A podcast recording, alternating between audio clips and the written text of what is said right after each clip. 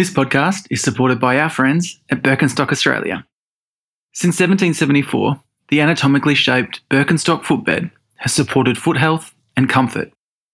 The traditional Birkenstock footbed reflects a footprint in the sand, bringing you closer to nature, even when walking through the concrete jungle. A lot of people think we need to go to renewables not because energy is depleting, because that's not widely understood, but to solve climate change.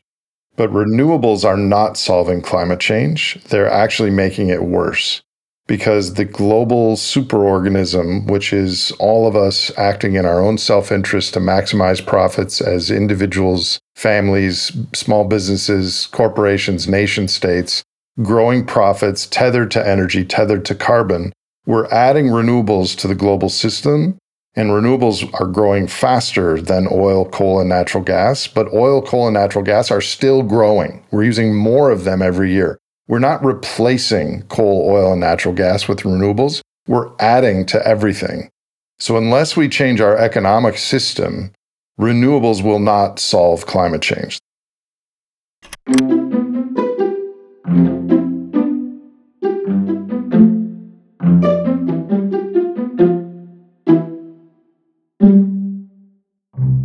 Hiya. This is episode two of our mini series with Nate Hagens, where he and Berry explore the role of energy in our lives and in our economies, and how our short term thinking around energy, in the past two centuries in particular, is bringing and will continue to bring huge implications.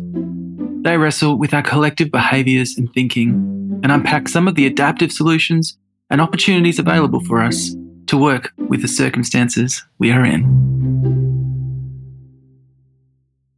So today's episode is on energy, money, growth, and technology. You state that we as a culture are energy blind. I think that's probably a good place to start. What does that mean, and what are the implications? So, in our schools, at our universities, and in the media, we are taught that it's human ingenuity and technology and innovation that is the driver of our wealth and productivity. To a certain extent, that's true. But for the last 150 years, we're adding more primary energy to the human system than the year before in every single year, other than a recession or a war or something like that. Energy enables the physical movement of things. Energy is primary in nature. Animals that don't have enough calories don't survive to reproduce or hunt another time, etc. And the same thing applies to human systems. So this is something that our culture is unaware of. A barrel of oil contains 5.7 million BTUs of energy, which is 1700 kilowatt hours of work potential. So you or Danny or Samuel or me working for an entire day will generate 0.6 kilowatt hours worth of energy. So a barrel of oil does effectively 10 years of our physical labor. And we pay 70, 80 dollars for that. And the huge disconnect in our economic and financial system is that, oh, a barrel of oil is only worth $70. But it substitutes hundreds of thousands of dollars of human labor. And the reason we don't see that is all we have to do is pay for the cost of extraction. Mother Nature, in tens or hundreds of millions of years of refining and heat and pressure, condensed ancient plankton and diatoms that were under the ocean into this liquid special pixie dust that powers our global economy. We don't pay for the cost of creation nor the cost of pollution, just the cost of extraction. And then we give it to companies and businesses and countries and individuals, and they have these profits because they link it with technology and sell at a profit. But energy really underpins the modern culture. And this stuff is finite. Oil is found in areas that used to be ancient seabeds and oceans. And we found the best first. And then we found the middle quality stuff. And we're kind of approaching the end of that and now going to the lower quality stuff. There's a lot left, but it's higher cost, both ecological and monetary terms. And we as a culture, Australians, Americans, Europeans, everyone in the world is acting as if this is a bank account and this is our interest. But it's a bank account and we're drawing down the principal. And oil depletes and doesn't get renewed on human timescales. So all of the people listening to this program are alive at what might be called the carbon pulse, which is a one time couple century period where humans are drawing down what is effectively ancient sunlight 10 million times faster than it was trickle charged by ancient geology processes and formed a, a stock, like a bank account in the earth. So that's what I mean when we're energy blind. We look at the world and dollar signs and prices and things like that. And we just assume that humans were responsible for all of this wealth bounty. And that is partially true, but it's on the backs of coal, oil, and natural gas, which have enabled a lot of this. Uh, so that was a big, deep breath, Berry. yeah, because I've heard you say it before, and I know everyone's processing it. Just hearing you say that now, my brain just goes into fuck, okay, we've been an individualist culture in the Western world. Look at me, I achieved all of this, and that's how you get status and that's how you get recognized.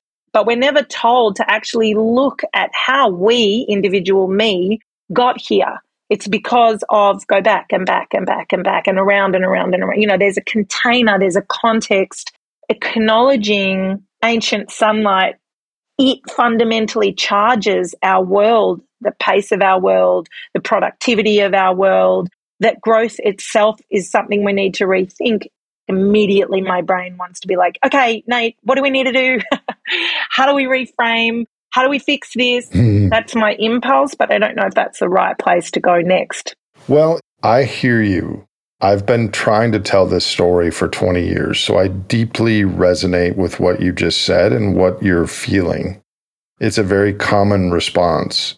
My view is we have a lot of very passionate, creative, pro future people out there trying to help our societies be more sustainable, and prepare or embrace uh, a different economic and cultural future. But if they don't understand the importance of energy underpinning it all, and the fact that we've built an economic system and institutions and expectations around this will be around for a very long time, then they might not be doing the right interventions, etc. The bottom line is we have consumed beyond our means as a culture for 50 years, and we're papering that over with money. You can create money, but you can't create energy. You can only use more money to extract the energy that you have faster. And so we're in this kicking the can mode, whether in one year or 10 years or 15 years, but sometime relatively soon on a cultural scale, we're going to have to make do with less, maybe a third less on average. Could be less, could be more than that. Wow. But that's the future that I see coming. I refer to it as the great simplification.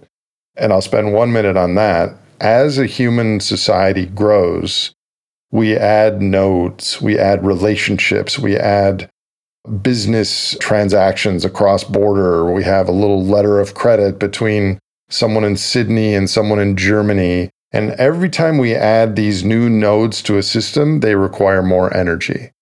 So as the system grows in complexity, it grows in its need for primary energy.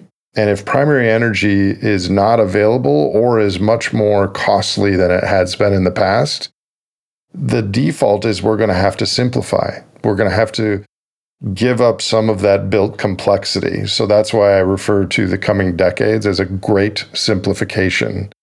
There's two aspects to this. There's, okay, well, why is the energy depleting? And then the other is, Well, we have all this alternative energy. We have nuclear fusion, we have solar and wind, we have all this other type of energy. And you need to understand energy properties and why a one BTU is not necessarily equal in what it provides to us as another. So, where would you like to go? Well, just to cut in there, if I can simplify the great simplification from what I understand from even our conversations, is that oil, coal, and gas have had a particularly magical quality to them the horsepower. To take it to super simple, understandable metaphors, the heavy lifting they have done, we really haven't found a replacement for that. If it is nuclear fusion, it's decades away. So let's not get too excited about magic wands. And even if nuclear fusion does exist, that's electricity and only 20% of the energy services that we get in the world is from electricity. There's a lot of other things like transportation and heat and petrochemicals and things like that that aren't electricity, that are other things. So we could replace a lot of things with nuclear, but not everything. So I think I understand from what you say the quality of the energy that the thing, oil, coal, and gas, provides us is not replicable like flip the switch. We're now on this new thing that we can carry the system and the GDP and the cultural expectations of how we live. We don't have a platform to jump onto. Like if Twitter goes down, everyone's like, ah, oh, okay, that'll be shit for some. We're okay. We know how still to communicate with each other. We've got other platforms. The energy that the world relies on now qualitatively is going to plummet if you will. It is going to be noticeably different imminently. It could plummet, but it's more likely to have a slow decline, a little bit less every year. But that's a problem because we've built up this huge amount of financial claims on that reality. Because if you have a dollar in your bank account, whenever you spend that, you will spend it on something that uses energy. No matter anything that in your life that costs money will somewhere in there require energy. So all the monetary claims in the world, when they are called into existence, are a call on energy. Renewables and all these things are viable and they can power a civilization. It's just going to look quite different than the one we have. It's going to be smaller, probably. It's going to be more local and regional instead of six continent supply chain just in time delivery of everything. And it probably won't have the assortment and massive availability of goods in our stores that we've become used to. Yeah, I remember like um, there's some famous story, I'm going to paraphrase it really badly, but everyone forgive me. That there was a Russian delegation that came to the US in the 60s or 70s, and they were having all these big conversations about collaboration. And one of the Russian delegates, or the president, went to an American supermarket and was just frozen in awe at the aisles and aisles of goods and products. And he said, Russia just needs this. Like, we just need this. And then we're all good.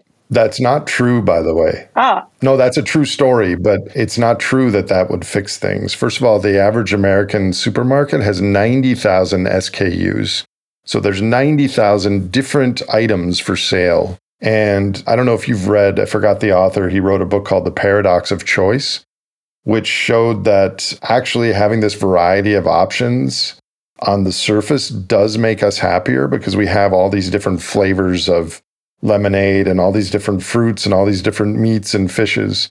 But actually, people are less happy because of that because they always feel uncertain that they made the wrong choice. 100%. And yeah, so I think it's well. It's I mean, real- I, that, it's a good story, right? Because it's the perfect story to hold in this moment where you just said we live at this pace and this consumption and this growth that is powered by stardust or sunlight, but it hasn't made us happier.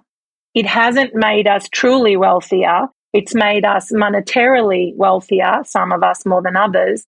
But this simplification, as you've said, could profoundly make us feel like we're living richer, more meaningful, more grounded, more connected lives. And we can get to that in a minute. But I think that story of the supermarket shelves is a profound one because that is the economy. The economy says we need to compare and compete and just heighten our sense of wanting more, but we're standing in the wrong space, looking at the wrong thing. Because standing in a supermarket aisle going, wow, look at the ingenuity of human beings, I want this. No one's fucking happy in a supermarket. I mean, a little bit. You're happier when you're looking at an alive world, when you're in nature and we're feeling connected and in awe of the beauty of this planet. And actually, the planet is what is traded for those supermarket shelves. You and I are happier there. But I think actually a lot of people, unfortunately, in my country, I've never been to Australia, a lot of people are happy in a supermarket uh, because it's just unbelievable short term options for them. And they're not thinking about the impact on ocean acidification or next week, even. But let's get back to the fundamentals of, of energy blindness. Yeah, fair enough. Another aspect of it is just the sheer magnitude of how much stuff we use. So you're right that we've built a culture around this coal, oil, and natural gas that do these heavy lifting tasks for us. A couple hundred years ago, we did those tasks by ourselves or with our draft animals. And now we don't have to do all that. We have these energy helpers that we pay pennies on the dollar for. So the average American consumes 2,500 calories in our bodies. I would imagine Australia is about the same. But outside of our bodies, we consume over 200,000 calories a day in our energy footprint of the various fossil fuels, et cetera. Australia uses around 10% less per capita as the United States. So, pretty much the average Australian consumes 180,000 calories a day when their bodies only need 2,500 calories a day. So, we have this enormous energy and material footprint that, at least in my country, has not been making us happier or healthier that's the travesty of all this is we're turning billions of barrels of ancient sunlight into microliters of dopamine and we don't have a lot to show for it. And so it's my hope that we have this cultural awakening, this consciousness where we've used our first two wishes and we have one left.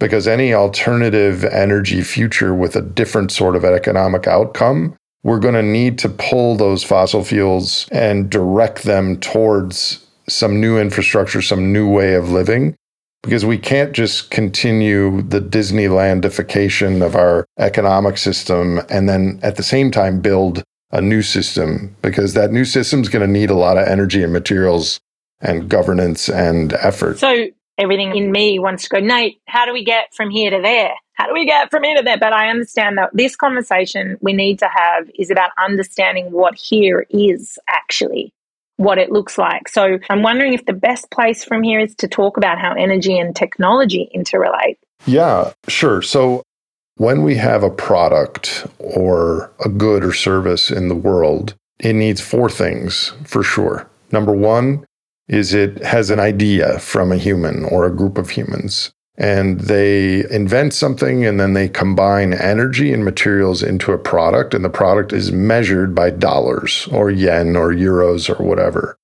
Every single item has those four things money technology energy and materials. Energy is 99% correlated with economic output. Materials are 100% correlated with economic output if we double the growth in the world, we will double the use of materials like sand and concrete and wood and steel and copper and lithium and other things. So technology acts as a vector to use more energy next period. There are some inventions, there are some technologies that enable humans to use energy more efficiently, like a power plant can get more power from using the same amount of coal because we got more clever on the process. Or we can invent a new technology like a solar panel or a more efficient geothermal system. But those types of technology are a tiny, tiny piece of all the technology. The vast amount of other technology is inventing things that humans used to do manually, but now we do with machines like a chainsaw or a car or they're things that humans never had before, like Facebook or Twitter or a flat screen TV. And all those things, all that new technology requires energy. So there's this illusion in our society that, oh, we'll just invent our way out of it. But our inventions end up requiring more energy in the total system than last year. So technology is kind of in this race with energy depletion, which we haven't talked about yet. But as we have less energy every year, which I think is coming in the very near future, what will technology do for us then? And so then this brings up a question of appropriate technology. Do we want things that are hovering cars or virtual reality things, or do we want cheap batteries made out of sodium instead of lithium that allow us to store energy? The whole appropriate technology question, I think, is an important one. What is the type of technology we need for the coming century? But I think this conversation and seeding this in everyone who's listening, the point of this is just to get our culture and our consciousness collectively and individually around the awareness that we're in the depletion part of the curve, the magical energy sources that we have. We constructed an entire world system and economy, and everything about our lives, our GDP, is toggled to the power and the quality of those energy sources. The outcome has been we've destroyed the natural world. We're in the process of destroying the natural world with burning all those things to gain all the things we gained. And now we're in the pivot. We're hospicing an old system to hopefully bridge and midwife a new system. But there's a core piece of understanding that that energy source is on the depletion part of the curve and we are sliding down on a toboggan with it. And therefore, we need to be very discerning what we say yes to from here to ensure that it doesn't just help us with our dopamine fix in this moment. Everything's going to be okay here. Have a cookie, have an iPad, go on holidays. Because I think I wrote here a vast amount of tech is to invent interventions, like you said. And then I wrote, or distractions. Like I think we're just in this moment of wanting tech to tell us everything's going to be all right, solve all the problems, but we aren't even agreeing on what the problems are that we need to solve for. And when you say we genuinely look in the mirror and look at this moment and say, we have to understand that this pot of gold is at the bottom. How are we collectively going to spend it? That opens up, of course, a Pandora's box of priorities. And how do we, as a collective, define those priorities once we've even acknowledged that this magical thing is on its way to its end. I think we know the first bit, which is when we burn it, it fucks with our atmosphere and it pollutes everything. So we know that bit, but I don't think anyone's having the conversation other than you that it's actually nearly finished. Oh, well, it's not nearly finished. And there are a lot of people having this conversation. So you're right. When we burn it, it has both a CO2 impact and a chemical impact. The chemical impacts from burning fossil fuels are something that a lot of people are starting to figure out, but we're going to talk about that in the next episode. When we burn it, there's an impact. When we burn it, it's gone. That's something we don't talk about much. Hmm. when we burn it, we can't burn it again. Hmm. and the burning of it powers our economic system. Every single good that you find in a store in Australia was created somewhere on the planet with a small fire everything started with a flame. So, as far as the depletion part of the curve, the three main fossil fuels are coal, oil, and natural gas. Australia actually has a lot of coal and natural gas. Coal is still growing, natural gas is still growing. Its oil is the master resource, and that is the one that is starting to decline and decline more rapidly I'm not an expert on Australia, but I can talk to the United States just to give you an example. So, there are more oil wells drilled in the United States than the rest of the world combined. And we've wow. already used the very high quality oil, and we've gone to the North Slope of Alaska, we've gone to the Gulf of Mexico, and now the majority of our oil is called shale oil. Shale oil is found in the source rock, which is where all other oil originated, and there's nothing left after that. And when you drill a shale well, the amount of oil you get from it comes out really fast, and then 90% of it is gone in the first 18 months. So, if the United States, for an environmental reason, for a financial reason, for any reason at all, were to stop all oil drilling today, just let's stop drilling, the amount of oil that we produce as a nation would drop 41% the first year and another 25 or so percent the second year and continue to decline because we have to keep drilling in order to maintain this amount of production. And that's kind of a microcosm for this depletion that we're unaware of. Now, they're going to continue to drill and find new spots, but we are getting to that point where we, uh, you know, what shale oil and fracking has done is not increase the amount of oil there. What it's done is it created a larger straw, and we're sucking out of this straw. Since we can't see what we're sucking from, we don't know when we're near the bottom until we hear that slurping sound. And at some point in the next decade, there's going to be that slurping sound when we get to the lower amount of oil resource. And there's oil all over the world, in Russia and Saudi Arabia and other places but it's the dependence on oil growing and being affordable, which has happened the last 50 years. That's going to change, and that's going to change our global commercial system. And we talked last time about Australia being at the end of the supply chain, and you have these ships come powered with bunker fuel, which comes from oil. With all these products from around the world, if oil got two or three times more expensive, that would change the whole global transportation system and affordability and other things. So, one of the implications with a different energy regime as we deplete is going to be hyper local and regional economies that Australia trades with New Zealand and maybe Southeast Asia, but less so with places on the other side of the planet because the transport costs are going to take up a much larger percentage of the cost of the item. Um, so, where do we get our energy from? And I think I can hear naysayers in my mind being like, yeah, but we'll find it somewhere. It's all good. We, nothing needs to change. Everybody relax. We'll find it somewhere else, yada, yada. There's always that. But on the horizon is that big fix for this shitty situation. Yeah. So I have a master's in business and finance from one of the best business schools in the world. And in the two years I was there, they never mentioned the word energy once. Huh everything has a monetary lens, and energy and a biophysical view of the world is just not part of that story. An economist would strongly disagree with everything I'm telling you because if something is truly scarce, the price will go up so high that we will invent alternatives to it. But we can't create more energy.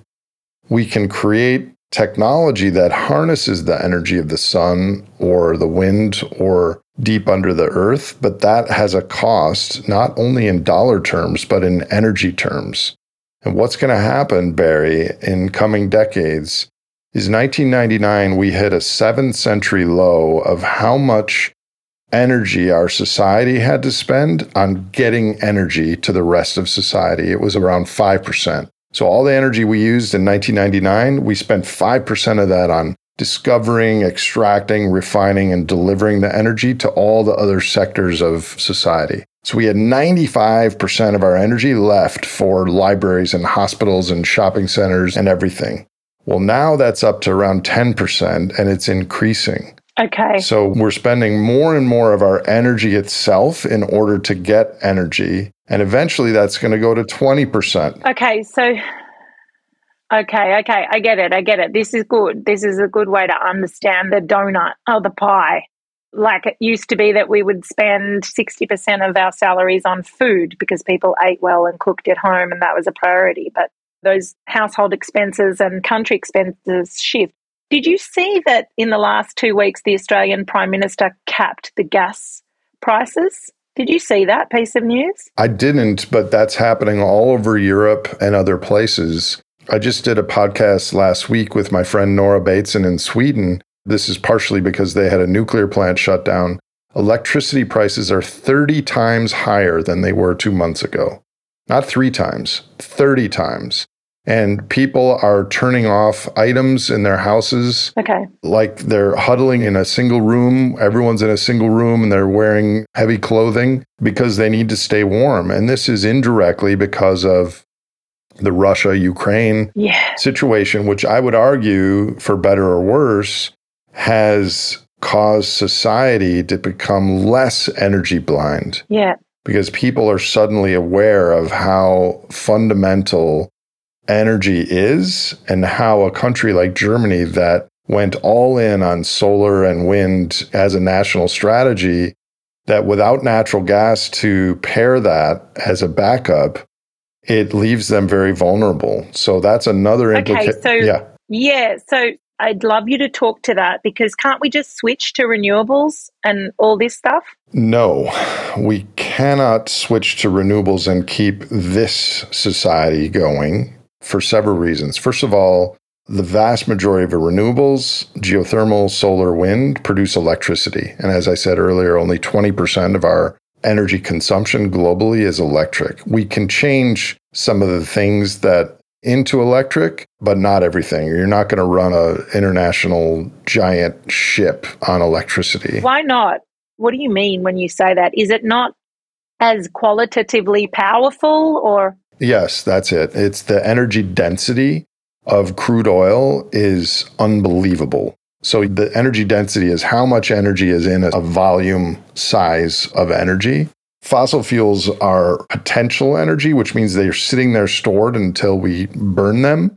And renewables are kinetic energy. They're in motion, these electrons. And if you don't use the electrons right then, then it dissipates and goes away. So it's like really high energy quality stuff, natural gas and oil. Coal, less so. Wood, even less so. Coal is more energy dense than wood. And for the longest time, we used wood as the primary energy source for humans. So the second big problem with renewables is that they're intermittent. So obviously, solar is great when it's sunny out. It's not sunny out at nighttime. Wind is great when it's windy. It's not great when there is no wind. And so, in order to offset that, we have to have backup or a battery. And a backup and a battery adds cost to the whole system. And a lot of the very Panglossian stories about renewables in the future have batteries that only have like six hours but sometimes you go weeks or even a month without wind. So we're going to need big ass batteries if we want to live the way that we live now. But here's the thing humans ultimately, we don't need base load because we are base load. Our human bodies going around and doing things, we are base load. So part of the problem with renewables is we think that we have to create this energy to match the current 24 7 Uber consumption 87 SKUs in a grocery store sort of life. And that's not going to pan out. But we can use renewables. Renewables are unbelievably mature and awesome and relatively inexpensive relative to energy of the past. They just can't provide what fossil fuels can provide. Another challenge with renewables, though, and one that my Australian colleague Simon Michaux has been working on, is they're very, very material intensive. And if we were to scale solar and wind to the size that many people are talking about would be needed to get off of fossil fuels, we would need orders of magnitude more copper, lithium, cobalt, rare earth minerals, things like that. These things are also in short supply and they're also in countries in the global south that are enduring climate impacts and other things. And I just don't think we're going to be able to scale them to that level. There are constraints there. So, the obvious next question that I would ask, but I think we're coming to the end of this bit of the five part conversation. What I'm hunting for is barometer of that discernment. How do we get with the program about the reality of our energy resources for this next decade, which we all know is an incredibly important decade? How do those people listening to this in Australia and the world take that bit of information in and then have the discernment to help prioritize in whatever field they're in. Like if you're in the military, if you're in an energy corporation, if you are the mayor of a small municipality, if you are whatever you are and wherever you are, how do we begin to both maturely process that awareness that the quality of our energy is on the depletion side of the curve? We cannot replace it fast enough because of all these other resources that will be affected by supply chains and climate, etc. It's a huge paradigm shift because, like you said, energy is toggled to the GDP. So we really have to untoggle ourselves from a lot of those measures of success and healthy societies and then reprioritize and say to our governments, hey, don't spend our precious gas, coal, and oil on that shit you're spending it on over there. Spend it over here. And this is like a really fast learning curve where we've got to be like, okay, what does that piece of information mean for our priorities? So I'd like you to talk to that discernment and maybe also, yeah, what do we need to understand about energy in the future, just as we round up this bit of the conversation? Yeah.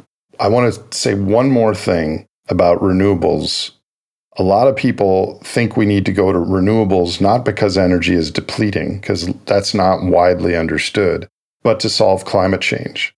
But renewables are not solving climate change, they're actually making it worse because the global superorganism, which is all of us acting in our own self interest to maximize profits as individuals, families, small businesses, corporations, nation states, growing profits tethered to energy, tethered to carbon, we're adding renewables to the global system. And renewables are growing faster than oil, coal, and natural gas. But oil, coal, and natural gas are still growing. We're using more of them every year. We're not replacing coal, oil, and natural gas with renewables. We're adding to everything. So, unless we change our economic system, renewables will not solve climate change. That's one point. And then to answer your question, what do we need to know about the future? We need to know that energy and GDP are and will remain tightly linked. But energy and human well being and how we enjoy our lives are not necessarily tightly linked that if we have no energy at all, we're going to have a very bad time. But if we go from a little to a medium amount, we get massive increases in human development and well being. But from a medium to a high amount, we just are spinning our wheels. We're not getting a lot of incremental benefits, not as individuals, nor as nations, nor as a society. So you're right. We have to discern what are the best uses of more costly perhaps less available at times energy. And the challenge there, of course, is the story that I'm telling you here is not going to be on the Australian evening news, nor on the famous people talking about it online. This is like looking two or three steps ahead. And so I personally think, and we'll get to this in one of our next episodes, we need to have individuals and organizations act as pilots yes. of living not a dra- draconianly less, but a lower energy and material throughput future. Yes. And discerning around that because the cultural narrative, Berry, is that humans in the future will be richer and have more options than we do. And this is not true. Um, energy has underpinned this anomaly in our human experience, and future humans will have less energy and materials, not to mention a probably l- lower uh, environmental carrying capacity. And so, how do we prioritize the time we have now to come up with different ways of living that don't use as much energy and materials? I mean, it seems like to me the answer to that is going to be in really hyper localized community living where we all get back to being dependent on each other. I love hunting for the reality of this moment and then going, okay, well, like, let's contend with that. The more we know, the more we know, and it's a good thing. And so for me, even this conversation and thinking straight away, my mind goes to, okay, well, what is the most useful policy environment that we need at a municipal level, at a localized level? Like, what do we need to unlock and empower for communities to start to solve for what you just said now, where we are more dependent on one another than we are on hyper energy use. I don't know, it's like a detangling and a reweaving of how we roll, where we can live richer, deeper lives connected to each other and less addicted to high energy consumption as the thing that makes us feel better about our life. You and I are totally aligned on that. I know you would like your listeners to go bunta on the great simplification, but you know this story a lot better and deeper than your listeners do. So I had wanted to just lay out energy is freaking important to our economies. Our economists conflate the dollar value of energy with the work value of energy. And that's a really key point. We underpay for what enables us and gives us. And it's not permanent, it's going away. It's going away gradually, but even a small reduction will change prices and availability. And energy has different properties, and you can't just plug and play a solar panel to replace a barrel of oil. There are matching benefits and constraints that come with each energy source. So I just wanted to point out those things as a baseline because I know in the next episode we're going to talk about the environment and ecology. And then we're going to conclude where you're going to have all kinds of creative ideas on policy and wh- where do we go. But here's the thing you're absolutely right. If we didn't discern those things I just mentioned about the importance of energy, we might have some different policy recommendations than than we're going to come up with. And the one thing that we didn't go into because we don't have the time right now, everyone wants us to have that conversation, we can just have a whole conversation about the money bit, how that conflation and that incorrect dollar value, how the economy can't accommodate for the reality. Like all these financial instruments really fuck with our minds and our reality. I'll just do 30 seconds on that. So we have financialized the human experience. We treat everything in dollars or euros or yen. We create more money every year. And every time we create money, we don't create more oil or lithium or copper or dolphins. And so the stretch between the monetary claims on our reality and our actual biophysical reality gets wider and wider every year. And that can't continue to widen. So eventually, there are too many monetary claims for the economic and energy future that we're facing. And that's an issue. So we're going to have to prepare for that. That's a two hour conversation in 30 seconds. Yeah, I kind of feel like crying.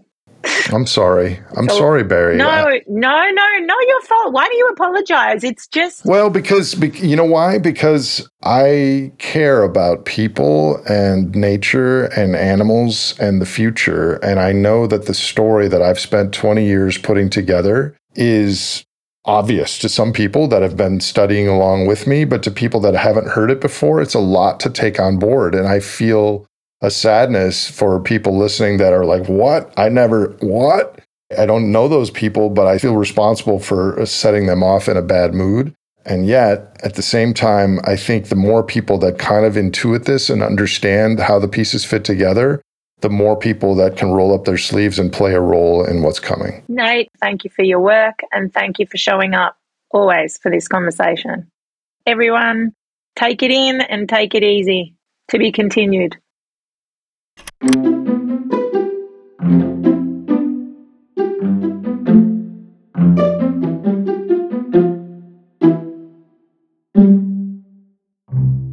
You can dive deeper into the work of Nate Hagens through his podcast and programs titled The Great Simplification. You can also explore more in our work over at smallgiants.com.au.